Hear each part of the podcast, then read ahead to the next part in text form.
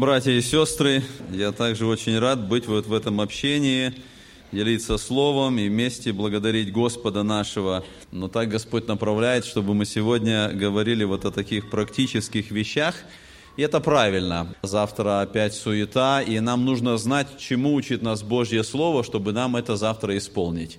Чтобы нам завтра поступать так, как э, научены мы э, в этом Слове. И поэтому я тоже хотел коснуться некоторых практических моментов, о которых говорит Божье Слово. Но вначале, перед тем, как я прочитаю текст Писания, на котором хотел бы остановиться, хочу задать вам вопрос. Э, братья и сестры, вам нравится ваша жизнь? Вы, наверное, начинаете думать, ну а что ты имеешь в виду, да, и как, как вообще можно сказать верующему христианину нравится или не нравится. Но, тем не менее, я хотел бы задать этот вопрос, потому что часто бывает, что христиане не удовлетворены своей жизнью. Часто бывает, что христиане, что им не нравится то, что происходит с ними в их жизни. Бывают моменты, христиане ненавидят свою жизнь видя свое собственное лицемерие, видя раздвоенность жизни, видя то, что они не те, о котором говорит Писание, они не те, о которых проповедуется. И очень часто эта ситуация как раз и проявляется, когда христианин думает о себе, о своей жизни, ему не нравится его жизнь, и он не любит свою жизнь. И теперь давайте прочитаем текст Писания, на котором я хотел бы остановиться. Первое послание Петра, третья глава, я прочитаю с 10 стиха. 1 Петра, 3 глава, с 10 стиха. «Ибо кто любит жизнь?» Посмотрите, э, как начинается этот текст. Петр говорит христианам, и он говорит так, «Ибо кто любит жизнь и хочет видеть добрые дни, тот, удерживая язык свой от зла и уста свои от лукавых речей, уклоняйся от зла и делай добро, ищи мира и стремись к нему, потому что очи Господа обращены к праведным, и уши его к молитвам их, но лице Господне против делающих зло, э, чтобы истребить их с земли. Мы видим вот в этом тексте, который я прочитал, наверное, это главная фраза. «Ибо кто любит жизнь и кто хочет видеть добрые дни». Это как бы основание, и потом Петр объясняет, как же нам достигнуть этого – что нам нужно делать, чтобы мы были вот именно в этом положении, чтобы, смотря на свою жизнь, смотря на то, что происходит со мною, я бы сказал, я люблю эту жизнь. Именно вот то, что происходит со мной сейчас. Это именно добрые дни, которых, о которых говорит Слово Божье.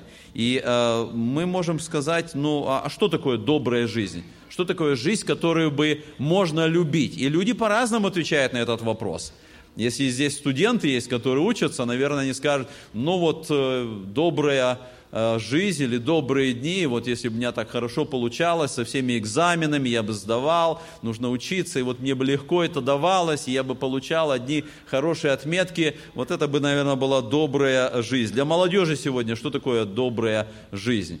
Это быть популярным, когда вот все обо мне знают, и все ко мне тянутся, и все хотят какое-то общение. Для них это важно. Для многих людей сегодня э, добрая жизнь или жизнь, которую можно было бы любить, это удовлетворение своих желаний, к сожалению – это когда люди смотрят вот на, на какие-то моменты мирские, приобретения чего-то, больше получения чего-то, удовольствия, удовлетворения. И это идет дальше, дальше. Почему появляются наркотики, почему появляется алкоголь? Потому что это все моменты, которые человеку кажется, ну вот это добрая жизнь, когда я удовлетворяю то, к чему э, тянет меня, когда мои желания, вожделения, и люди смотрят на разные э, ситуации, люди смотрят на людей известных, богатых, им кажется, вот то, что у них, вот это вот, вот бы мне такого получить, вот тогда бы, наверное, была добрая жизнь. Но на самом деле это обман. И об этом говорит Библия. В 2009 году Адольф Меркле Самый богатый человек Германии, владелец концерта Volkswagen, бросился под поезд, закончил жизнь свою самоубийством. 12 миллиардов долларов достояния. И человек заканчивает жизнь самоубийством. В 2014 году Роберт Уильямс, мультимиллионер, человек, э, юморист и комик, заканчивает жизнь самоубийством. Человек, который веселил других, которые, вот уж на него, наверное, люди смотрели и думали, ну вот добрая жизнь, и денег много, и жизнь такая радостная, веселая. Человек заканчивает жизнь самоубийством. В 2010 году известная южнокорейская телеведущая и автор книг о гармонии, автор книг о счастье, о надежде, различных ситуациях, как достигнуть баланса самим собою, о гармонии с самой собой, как радоваться жизни. Больше 20 книг написала, и в 2010 году она заканчивает жизнь самоубийством вместе со своим мужем. В чем причина? Почему эти люди, которые, на которых вроде бы другие могли посмотреть и сказать, ну вот, вот эта жизнь, которая только живи и радуйся, люби эту жизнь. Почему эти люди, получая все, имея все, заканчивают жизнь самоубийством? Почему сегодня так много людей, которые ненавидят свою жизнь? недовольны своей жизнью. Почему сегодня так много работы у психологов, которые пытаются как-то этих людей вывести вот из этого состояния. И знаете, что сегодня советуют вот эти психологи, которые говорят, вот ну как же достигнуть состояния, чтобы любить свою жизнь?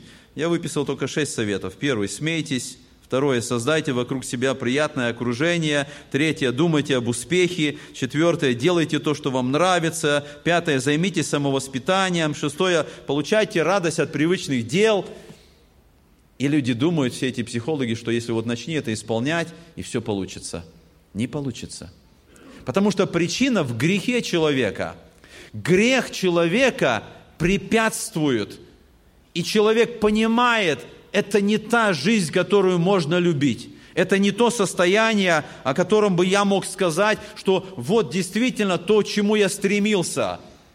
Богатство, какие-то моменты жизни, обладание чем-то, все эти принципы самотренинга или какого-то вот установки на чего-то доброе, оно не работает, оно не получается. Мы можем вспомнить пример – человека, который всем обладал, Соломон. Если бы мы подумали вот о современном Соломоне, нашли бы его где-то вот в жизни, да, человек, который имеет богатство, дома, много жен, наложниц, все имеет, все имел свое время. Сегодня посмотреть, это, наверное, были бы и яхты, это были бы виллы, это было бы, ну, все, что можно представить. Уж если этот человек, который все это имел, даже царица Савская была удивлена вот всем, что, все, что он имел. И казалось бы, уже этот человек, он должен быть доволен тем, что имел. И мы должны научиться, и когда мы смотрим книгу Екклесиаст, как он оценивает свою жизнь. Во второй главе Екклесиаста он говорит, «И возненавидел я жизнь, потому что противны стали мне дела, которые делаются под солнцем, ибо все суета и томление духа». Когда молодые люди, молодежь сегодня вот смотрят и ищут, ну какая должна быть жизнь, и пытаются найти вот где-то в голливудских звездах или известных людях, и вот, вот бы мне вот этого. Разве мы не должны посмотреть на этот совет этого человека, который все имел, который имел намного больше, чем сегодня люди, богатые люди имеют, который испытал все это, и он пришел вот к этому выводу, всю эту суета, я возненавидел жизнь, несмотря на то, что все я имел. Но это люди, которые не знают Бога, и причина в грехе. Это основная причина. Но когда человек приходит к Господу, когда он слышит весть Евангелия, когда он верует в спасение, когда он принимает Иисуса Христа, когда Бог дарует прощение, и когда Бог снимает вот эту тяжесть греха, почему здесь бывает проблема, что этот христианин, он по-прежнему не любит свою жизнь. Почему здесь бывает проблема, что этот человек, оценивая свою жизнь, бывают такие ситуации, я беседовал с такими христианами, которые искренне говорят, я ненавижу свою жизнь. То, что происходит со мной, то, что происходит в моей семье, то, что происходит в моей жизни, это не та жизнь, которую можно было бы любить. В чем здесь причина? И как нам вот в этой ситуации найти правильный путь? Что нам нужно сделать? Разве мы должны любить свою жизнь? Разве Христос не говорил, что мы должны возненавидеть свою жизнь? Разве Христос не говорил, что любящий душу свою погубит ее, а ненавидящий душу свою ради меня сохранит ее в жизнь вечную? Да, Христос говорит об этом. Но Христос говорит об этой жизни греховной, когда человек не знает Бога, когда он идет вот на этих, по поводу этих плоти, желаний страдских, э, страстей своих. Он говорит об этом состоянии, но когда человек к Богу приходит, когда он вручает свою жизнь в руки Господа, в его жизни все меняется. И тогда он видит совершенно другую цель. Это цель, о которой апостол Павел пишет, вы помните, он говорит, для меня жизнь Христос. Когда целью становится Христос, разве это не та жизнь, которую мы должны любить? Новая жизнь в Иисусе Христе. Жизнь новой цели, новых устремлений, новых взаимоотношений, когда Христос царствует в нашей жизни – когда целью становится, как тот же Павел пишет во втором Коринфянам, он говорит, «И потому ревностно стараемся, водворяясь, выходя ли, быть Ему угодными». Павел поставил эту цель Господу быть угодным во всем. Вот это цель, вот эта жизнь, о которой можно сказать, я люблю эту жизнь. Это новая жизнь в Господе – это новая жизнь в Иисусе Христе. И вот мы прочитали с вами этот текст, который Петр пишет христианам, которые находились в рассеянии. У них не была легкая жизнь. Если вы прочитали все это послание, первое послание Петра, он пишет, вы должны поскорбеть от различных искушений. Он пишет во второй главе о том, что у них были плотские похоти, которые восстают на душу, они страдали несправедливо, их били, он прямо об этом говорит. Он говорит о том, что как Христос пострадал плотью, то и вы вооружитесь этой мыслью, потому что в вашей жизни это происходит. Он говорит, огненного искушения, не чуждайтесь. Это все было в их жизни. У них было много страданий. Петр им пишет, дьявол ходит, как рыкающий лев, ища кого из вас поглотить. Это в их жизни все эти моменты были. И по человеческим вот нашим понятиям, если бы мы посмотрели на ту жизнь, в которой они находились, мы бы сказали, как можно любить такую жизнь? Во всех этих страданиях, во всех этих переживаниях, в которые они были, когда их ненавидели, их преследовали, их мучили, они были странниками на этой земле. И вот апостол Петр, когда он смотрит на то, что с ними происходит, когда он во всем этом послании, он дает им советы о том, как относиться к государству, как должно быть в семье между мужем и женой, на работе, он обо всем этом пишет в этом послании. Даже когда муж неверующий, он все это описывает, он дает свои советы, советы. И потом вот в конце, вот мы видим в этом третьей главе, мы читаем об этом, а, об этом положении, он говорит, ибо кто любит жизнь и хочет видеть добрые дела, он пишет этим христианам. И вот в этом своем слове он дает некоторые важные советы. Я думаю, это советы полезные для нас сегодня. Если вы проверяете свою жизнь, и вы замечаете, это не та жизнь, о которой говорит Библия. Это не та жизнь, о которой бы я мог сказать, что я люблю эту жизнь. Вот эти три простые совета, которые говорит апостол Павел, они помогают нам достигнуть этого положения. И посмотрите, мы с вами прочитали вот эти три очень простых совета. Он говорит, ибо кто любит жизнь и хочет видеть добрые дни, номер один, удерживай язык свой от зла. Это первый совет. Петр говорит, делай это – Потому что человек, который не делает это, он не удерживает. А слово «удерживает» это значит, что-то там есть, то, что нужно держать. Плоть наша, она пытается одержать победу. Она пытается нас увести с этого взаимоотношения со Христом, этой новой жизни, которую даровал нам Господь, и привести нас вновь в состояние порабощенности грехом. И оно где-то внутри нас, вот этот грех, он пытается воздействовать на нашу плоть, и нужно это удерживать, и нужно это контролировать. Люди, которые не удерживают свой язык от зла, в первую очередь, они не любят свою жизнь. Я думаю, вы встречались с такими людьми, хуже, если вы сами такие люди, люди, которые постоянно недовольные, постоянно злые, люди, которые постоянно, вот они начинают говорить, и у них какая-то горечь, у них какое-то, вот знаете, вот постоянно что-то что такое неудовлетворенное – и эти люди пытаются постоянно вот своей раздражительностью, своей вспыльчивостью, они пытаются другим жизнь испортить. Но на самом-то деле они портят жизнь самим себе. На самом-то деле вот именно такие люди, они и есть те, которые не любят свою жизнь. Потому что э, когда они не контролируют свой язык, когда они постоянно раздраженные, когда они постоянно злые, в гневе, это прежде всего их касается, это их жизнь таковая. Это та горечь, это то зло, которое их жизнь наполняет. И уж в первую очередь они сами не могут сказать эти слова, что это добрые дни, в которые я провожу свое время. Иаков много пишет вот об этом воздействии языка нашего, когда он говорит, что это, это то, что возжигается от гиены. Это то, о чем мы должны думать, это то, о чем мы должны противостоять этому. Когда мир говорит, что если тебя обидели, ты должен достигнуть справедливости, ты должен в ответ, ты должен постоять на себя. А Петр говорит, удерживай язык свой от зла. И как важно нам подумать вот в нашей жизни, можем ли мы сказать, что мы именно этим путем идем. Это первая ступень для того, чтобы достигнуть этого положения жизни во Христе, любить жизнь и иметь добрые дела, когда я удерживаю язык от зла – от обмана, от клеветы, от какого-то лукавства, когда я признаю, что из моих уст может исходить это зло, и я должен бороться с этим. Это первая ступень, которая ведет к тому, чтобы мы достигли этого положения. Я был в прошлом месяце в Казахстане, и уже перед отъездом подумал о том, ну, возвращаюсь домой, нужно жене подарок купить. Братья, вы всегда покупаете подарки женам, когда возвращаетесь с поездок?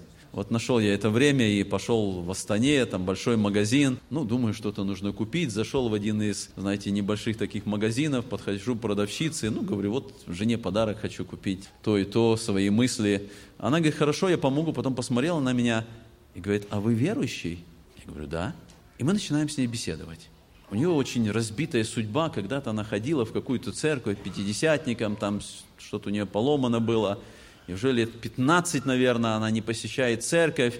И мы начали, наверное, часа полтора, я так и не купил у нее подарок. Часа полтора мы с ней пробеседовали там, в магазине, и у нее никто не купил в это время. И мы беседовали с ней.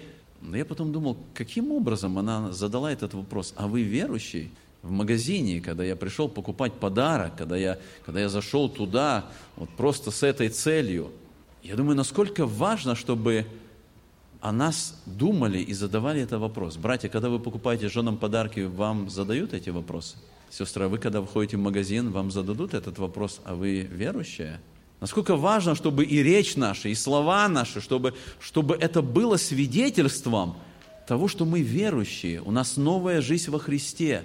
Мы знаем Господа, мы удерживаем язык, мы удерживаем все наши плотские стремления, греховные побуждения плоти, для того, чтобы быть в том состоянии, о котором говорит Писание. Второе, что я нахожу, вот второй совет, который в этом тексте мы прочитали, сказано «уклоняйся от зла и делай добро». Уклоняйся от зла, это означает, что зло летит прямо в нас. И когда оно летит в нас, нам нужно уклониться. Потому что если мы не уклонимся, оно попадет, оно причинит нам ущерб. Мы пострадаем в этой ситуации – и когда вот мы думаем об этом, мы видим этот совет, о котором сказано, здесь не просто сказано «не делай зла». Писание всегда говорит, если ты хочешь, чтобы Бог действовал в твоей жизни, ты должен не просто перестать делать зло, ты должен найти добрую, правильную замену. И поэтому, если вы не делаете зла в вашей жизни, это еще недостаточно, чтобы иметь жизнь, добрые дни и любить свою жизнь. Писание говорит здесь, не делай зла, делай добро. Мы не просто должны перестать делать зло, потому что мы христиане, мы должны начать делать добро. И когда в нашей жизни кто-то совершает зло против нас, а мы начинаем в ответ делать добро, я думаю, многие здесь являются свидетелями, в сердце появляется теплота. Когда в ответ на зло человека я сделал добро, мы вдруг начинаем ощущать в своем сердце, это та жизнь, которую можно любить. Потому что если в ответ на зло вы сделаете зло, вы почувствуете, это не та жизнь, о которой говорит Библия. Это не то состояние, которое можно любить, это не те добрые дни, о которых говорит Писание. Но когда мы исполняем Писание, о котором Павел пишет послание римлянам, «Никому не воздавайте злом за зло, но пекитесь о добром пред всеми человеками, не мстите за себя, возлюбленные, но дайте место гневу Божию. Если враг твой голоден, накорми его, если он жаждет, напой его». Когда мы совершаем этот поступок, мы вдруг начинаем чувствовать в сердце – это жизнь, которую можно любить. Мы вдруг получаем вот это удовлетворение, успокоение Духа Святого, что это именно та жизнь, о которой говорит Писание. Когда мы людям начинаем делать добро, и там в этом тексте Павел говорит, «Ибо так делая ты собираешь горящие уголья на голову человека». Мы думаем, каким путем, каким методом вот этого злого человека, который против нас устраивает какие-то козни, каким образом изменить его? Писание говорит нам, это единственный путь, когда мы можем исправить этого человека, когда эти горящие уголья наших добрых дел, они меняют его, но эти дела и нас меняют, они сердце наше меняют, они вдруг отдают нам, дают нам ощущение, что мы в Божьих руках, и Бог начинает делать. Добрые дела, они очень важны. Я, опять же, делюсь, был в Казахстане. Знаете, как, какой сейчас метод евангелизации? Вот братья особым путем э, увидели, он работает. С Германии много помогают, и приезжают братья, и очки привозят. Знаете, у нас тоже в магазинах по доллару можно купить. И вот они набирают целые упаковки очки, самые разные. Приезжают в деревню и объявляют бесплатные очки. Знаете, вся деревня собирается. Ну, представляете, в Казахстане бесплатные очки – чтобы получить очки, это же нужно получить там, как у доктора что-то пройти, это где а тут бесплатные очки. Вся деревня собирается, вся в очках, все сидят, Евангелие слушают. Доброе дело, доброе дело, которое помогает, которое располагает, которое, которое действительно открывает вот эти пути для того, чтобы христиане могли сделать свое дело. И вот когда мы избираем этот путь, доброе дело, несмотря ни на что, это нас меняет – это нас делает настоящими христианами. Это нас помещает в эту ситуацию доброй жизни, когда мы сами начинаем быть удовлетворенными, потому что мы видим, мы же становимся настоящими. Мы становимся теми христианами, о которых говорит Слово Божие. И третье, что говорится здесь в этом слове, сказано «ищи мира и стремись к нему». Писание всегда нас призывает к миру. И посмотрите, здесь это слово употреблено «ищи мира».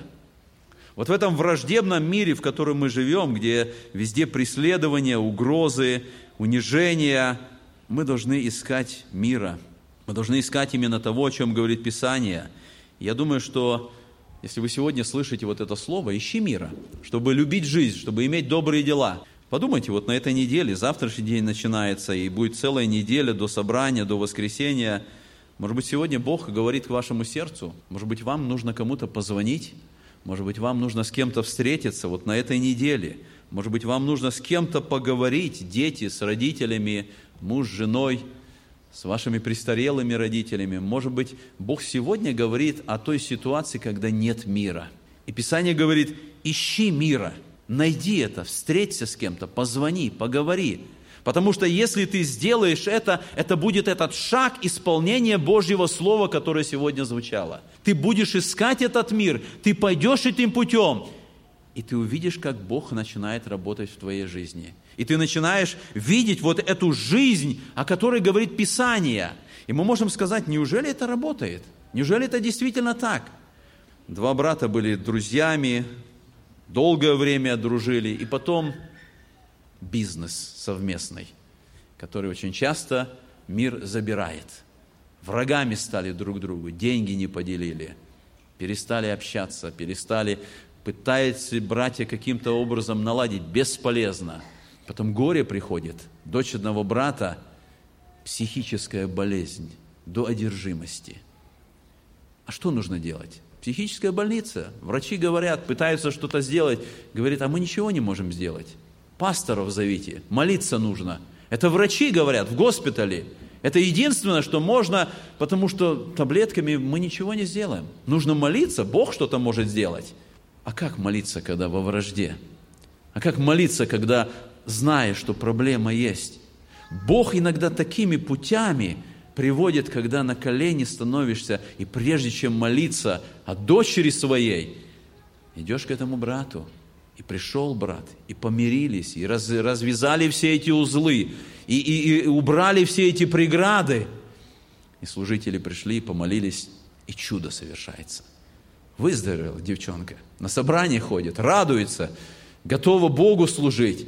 Когда мы идем этим путем, которым говорит Библия, Бог начинает свое дело делать. Бог начинает менять нашу ситуацию, И мы можем сказать, люблю я эту жизнь. Это то, что Бог мне предлагает, это то, что Господь готовит для нас, когда я исполняю это Слово.